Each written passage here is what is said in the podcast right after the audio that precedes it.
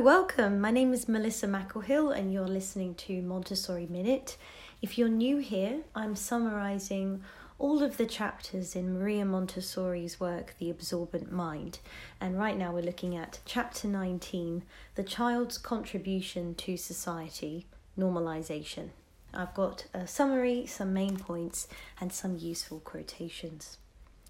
Apart from their future contribution to society as adults, children have the capacity for spontaneous discipline, continuous and happy work, social sentiments of help, and sympathy.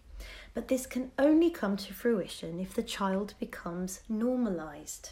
And this can only be brought about by the child's own work. For when the child is engrossed in intelligent work, he is transformed. Work adds to the child's energies and mental capacities and leads him to self mastery or independence. Montessori noticed negative traits such as caprice, disorder, timidity, and laziness disappear with intelligent work, and it's not something that happens gradually, it's sudden. A defining characteristic was the discipline that sprang spontaneously once children could choose their work and busy themselves for as long as they wanted. Work and play were already understood as a cure for growth defects, so why not use them as standard issue development tools? Main points 1. Negative traits vanish as soon as children become absorbed in a piece of work that attracts them. 2. Children in the schools proved that their wish was to always be at work. Three, in order to develop themselves, children need to work. If deprived of the opportunity, they will grow up imbalanced. So, aimless hands, a wandering mind, a clumsy body, and the energy being poorly directed results in a myriad of defects and deviations.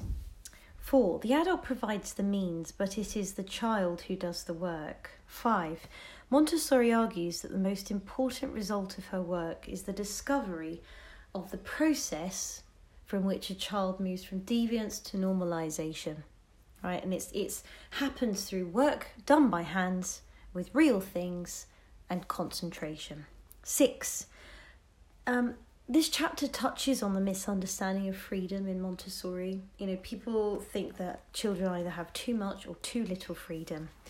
But what Montessori tells us is that this is freedom with direction, discipline, and respect right? Without that, you know, any sort of freedom given to children is simply abandon, and that's not what we do. Quotations There remains only one kind of child. That's when a child gets to work, right? The, the deviations and defects are removed, and there's only one kind of child. I think that's lovely. Real freedom, instead, is a consequence of development. It is the development of latent guidelines aided by education. Normalization comes about through concentration on a piece of work. For this, we must provide motives of activity so well adapted to the child's interests that they provoke his deep attention. I apologise for the barking dogs. Thanks for sticking around, and I'll see you next time for chapter 20.